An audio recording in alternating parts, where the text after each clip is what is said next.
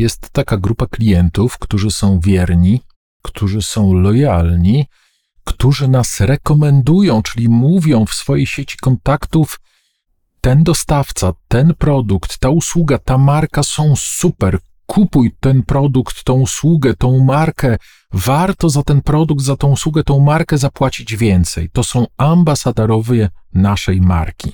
Uwaga, jak budować tych ambasadorów swojej marki? Co zrobić, żeby tych ambasadorów swojej marki mieć jak najwięcej? Dzień dobry, witam Cię na kanale Człowiek w Biznesie. Człowiek w Biznesie to podcast o tym, jak mądrze sprzedawać, czyli jak sprzedawać dużo, jak sprzedawać drogo, ale przede wszystkim jak stale budować rosnącą grupę ambasadorów Twojej marki. To jest też podcast o tym, jak mądrze zarządzać, czyli co robić, żeby ludzie, żeby zespoły realizowały z zaangażowaniem cele.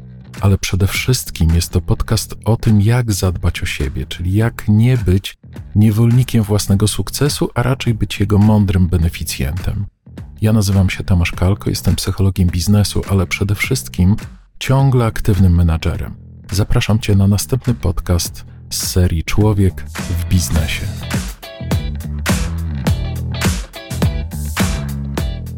Jeżeli ja jako przedsiębiorca albo jako sprzedawca mówię o swoim produkcie, ten produkt jest super, mówię o swojej usłudze, ta usługa jest genialna, ona spełnia wszystkie oczekiwania, to jednak klient prawdopodobnie zakłada ręce i myśli: Dobra, dobra, no sprzedajesz ten swój produkt, sprzedajesz tą swoją usługę, więc mówisz, że ona jest super najlepsza, ale pytanie, czy ona rzeczywiście taka jest.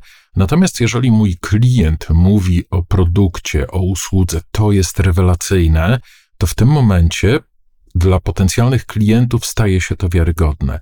Dlatego tak ważne jest, żeby mieć ambasadorów swojej marki, czyli tak ważne jest, żeby nasi klienci opowiadali o tym, że kupili, że się zaangażowali i że to coś, co kupili, co otrzymali, jest rzeczywiście spełniające oczekiwania, ponieważ wtedy potencjalny klient traktuje to jako coś wiarygodnego. Dlatego tak ważna jest umiejętność pozyskiwania ambasadorów własnej marki. No to teraz oczywiście zastanowimy się chwilę, jak ich pozyskiwać. I tutaj oczywiście pierwszą rzeczą, którą trzeba mieć z tyłu głowy, to to, że to, co oferujemy, musi dawać wartość. Jeżeli myślisz w ten sposób, że marketing to jest pewien rodzaj zalegalizowanego oszukiwania rynku, to zmień to myślenie. Dlaczego? Dlaczego nie warto myśleć kategoriami, że marketing to jest po prostu machanie marynarką? Dlatego, że wszystko, co wiemy na temat produktów, usług, rynku, budowania wizerunku, jest takie, że to oczywiście można zrobić. Znaczy, można przereklamować produkt, można zbudować jego markę, jego wizerunek, mając odpowiednią ilość środków, ale prawda jest taka, że ludzie jednak później się orientują. I teraz uwaga, im większa rozbieżność między tym, co krzyczymy, co mówimy, co ktoś krzyczał lub mówił, a tym, co dociera do klientów, tym bardziej klienci później angażują się w tym, żeby to powiedzieć rynkowi, żeby powiedzieć rynkowi: nie kupuj tego, to jest kłamstwo, to jest oszustwo. Więc firmy, organizacje, które traktują marketing tylko i wyłącznie jak puste machanie marynarką, ostatecznie długofalowo przegrywają. Czyli tak można zbudować sprzedaż, ale nie da się jej utrzymać. Więc od razu myśl w ten sposób, że ta wartość musi być dowieziona, czyli to coś, co jest, ma być wartością dla klienta, musi być. Jeżeli mówisz jakość, ta jakość musi być. Jeżeli mówisz jakość obsługi, ta jakość obsługi i to nastawienie proklientowskie rzeczywiście musi być. I czasem menadżerowi się wydaje, że my mamy jakość albo że mamy jakość obsługi, a czasem z perspektywy klienta to wygląda zupełnie, zupełnie inaczej. Więc warto też mieć taką świadomość, że tu chodzi rzeczywiście o tą perspektywę klienta, o tą wyjątkowość. No i następna oczywiście rzecz to jest umiejętność przekonania klienta. I teraz raczej nie będę mówił o marketingu, dlatego że to nie jest kanał o marketingu jednak, aczkolwiek pamiętaj, że marketing jest ważny i umiejętność pokazania swojego produktu, swojej usługi w grupie potencjalnych klientów jest bardzo istotną umiejętnością. Powtarzam to praktycznie przy każdym podcaście, to dzięki temu mamy w ogóle szansę pracować z klientem, rozmawiać z klientem.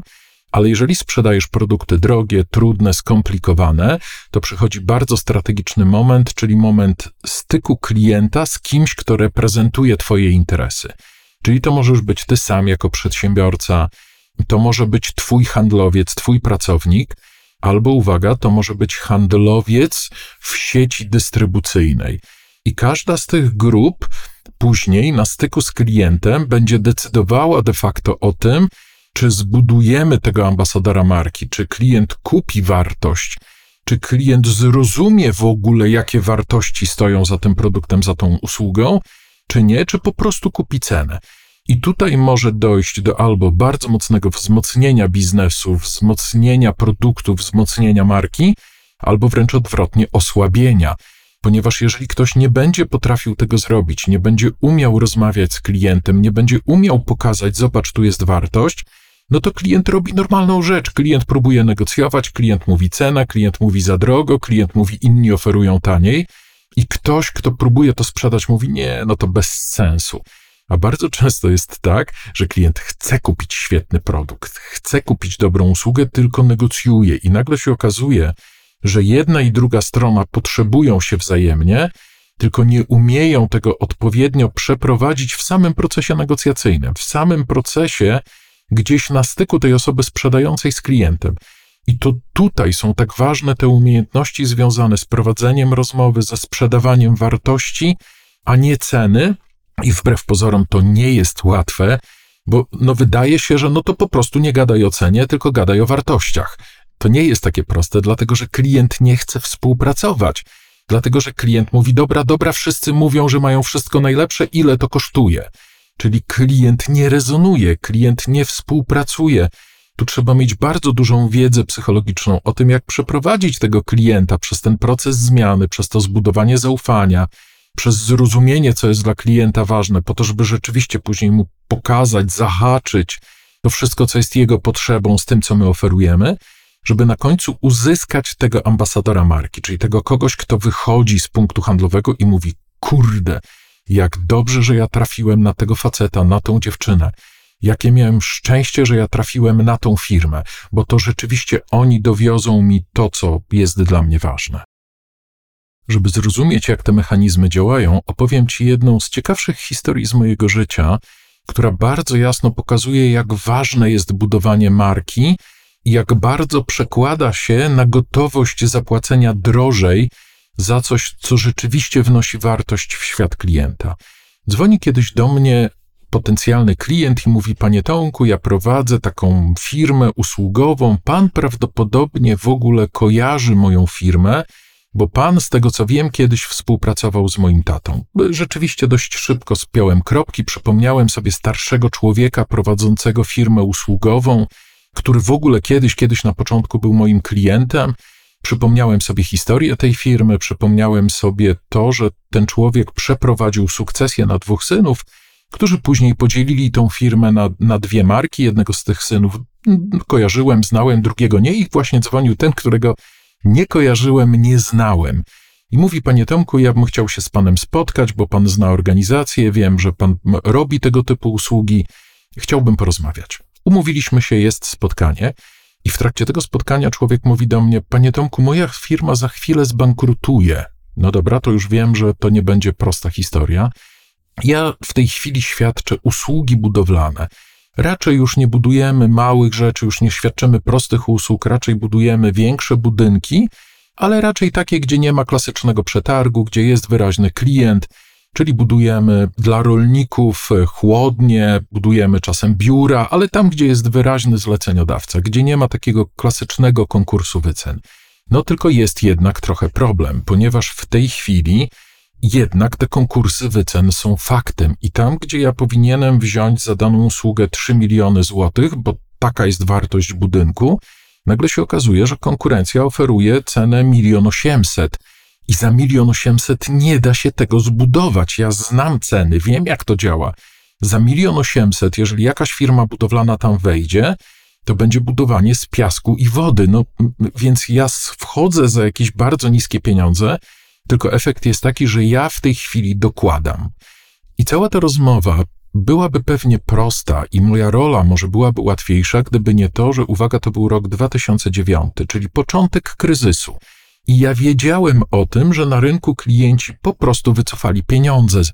Więc myślę, kurczę, rozmawianie o pewnych procesach w momencie, kiedy ten kryzys jest realny, może być bardzo trudne. Zacząłem pytać, jak to wygląda u brata, bo wiedziałem, że brat prowadzi bardzo podobną firmę, ponieważ no, kiedyś w historii to było jedno przedsiębiorstwo.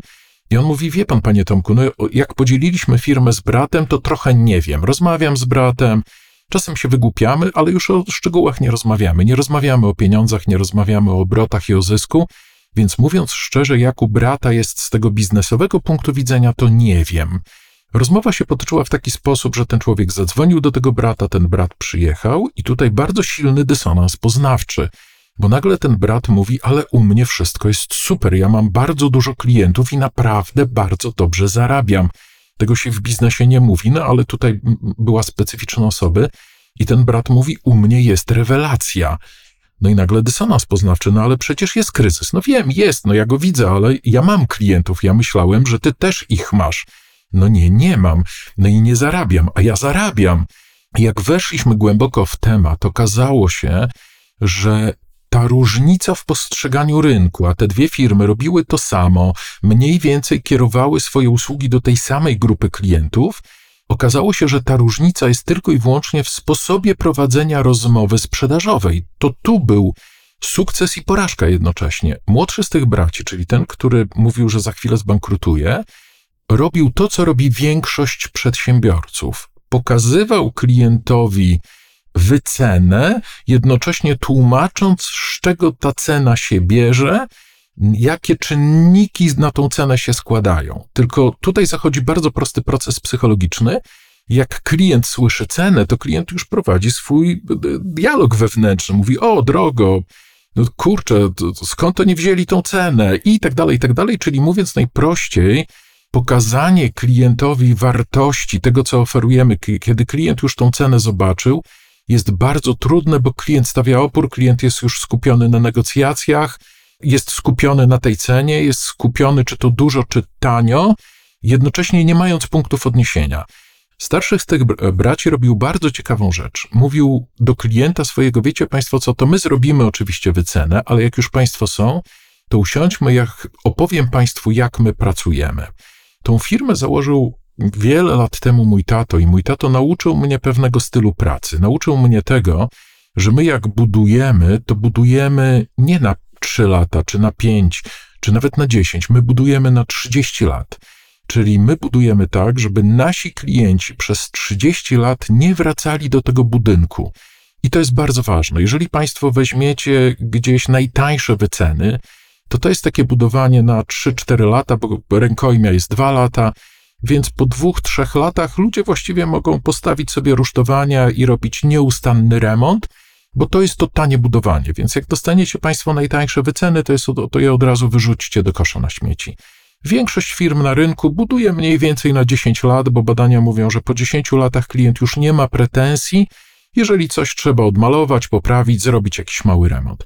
Ale ja działam jeszcze inaczej.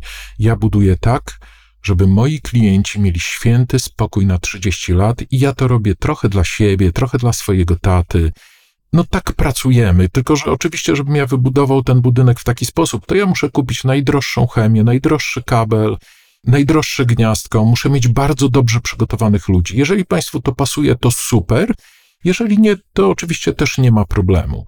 I co ciekawe, w takiej sytuacji, jeżeli klient jeszcze nie wiedział, jaka to będzie cena, ale zaczynał rozumieć, jaka jest wartość związana w tym przypadku z tą usługą, to na pewnym etapie mówił: Wow, ja chcę, żeby to ten człowiek świadczył mi tą usługę. Ja chcę, żeby to ten człowiek wybudował mi te, to moje biuro, tą moją chłodnię, ten mój budynek. I później w negocjacjach już to wyglądało zupełnie inaczej, bo ten klient już rozumiał wartość oferowaną przez tego przedsiębiorcę więc te negocjacje miały zupełnie inny przebieg. I tak się właśnie buduje ambasadorów swojej marki. Czyli z jednej strony, po to, żeby mieć ambasadorów marki, uwaga, nie wystarczy dowieść zobowiązania, ponieważ jeżeli się po prostu dowozi zobowiązania, to klient mówi: Za to zapłaciłem, należało mi się, że tak powiem, jak psu Buda, i tutaj nie ma tego silnego mechanizmu rekomendowania. Więc klient musi dostać informację z poziomu wartości i co jest ważne, musi ją dostać w odpowiednim sposób, w odpowiednim momencie. Tutaj dość ważny jest storytelling, czyli umiejętność pokazania tego. Dlatego tak ważne jest z jednej strony posiadanie jakiejś wartości, czyli budowanie własnego biznesu w oparciu o jakieś zasady, ale z drugiej strony umiejętność opowiadania o tym. I wtedy dopiero, jeżeli ten klient zaczyna rozumieć, co dostaje, jakie wartości się za tym kryją, to wtedy mówi tak, akceptuję tą cenę. Czyli z czym chciałbym Ciebie dzisiaj zostawić, mój słuchaczu, przedsiębiorco, sprzedawco? Jeżeli rzeczywiście chcesz budować markę, chcesz budować silny wizerunek, jeżeli chcesz, żeby Twoi klienci mieli gotowość płacenia Ci więcej niż konkurencji, to po pierwsze musisz rzeczywiście dowieść wartość. Po drugie, dobrze by było, żebyś rzeczywiście miał jakieś zasady, żebyś prowadził przedsiębiorstwo według jakichś zasad, ale też, co jest bardzo ważne, jest niezbędna umiejętność przeprowadzania klienta przez ten proces świadomości, jakie wartości się w tym kryją, i w ten sposób budujemy ambasadorów marki. Oczywiście, jeżeli jesteś dużym przedsiębiorstwem, to to się robi trochę w inny sposób, bo to się robi raczej poprzez marketing, poprzez storytelling w marketingu, poprzez e, klientów, którzy opowiadają o tobie w mediach, ale generalnie zawsze ten początek jest w dowiezieniu wartości, czyli w tym, że ta wartość rzeczywiście musi być i w tym, żebyśmy umieli tą wartość opowiedzieć klientowi albo poprzez media, albo na styku człowieka, który sprzedaje, który opowiada to bezpośrednio klientowi. I to jest w gruncie rzeczy to, czym ja się zajmuję. W ten sposób to jest to clue mojego biznesu z kolei, czyli nauczyć ludzi biznesu, budowania własnego wizerunku, budowania marki poprzez wartości, które oferujemy. Przy okazji, jeżeli podoba Ci się mój sposób myślenia, to czego uczę, jak opowiadam o tym biznesie, to polajkuj, podziel się też swoimi informacjami, dlatego że Twoja historia może być bardzo ważna dla innych przedsiębiorców. Ja się nazywam Tomasz Kalko i na dzisiaj dziękuję. Dziękuję Ci za wysłuchanie podcastu. Jeżeli to wszystko, o czym opowiadam, jest zgodne z Twoją wizją biznesu, z Twoimi wartościami i widzisz przestrzeń do tego, żebym wsparł Twój biznes w rozwoju, żebym podzielił się swoją wiedzą z Tobą lub z Twoim zespołem, to zapraszam Cię do kontaktu. Biuro małpakalko.pl Bardzo Ci dziękuję za wysłuchanie podcastu. Tomasz Kalko.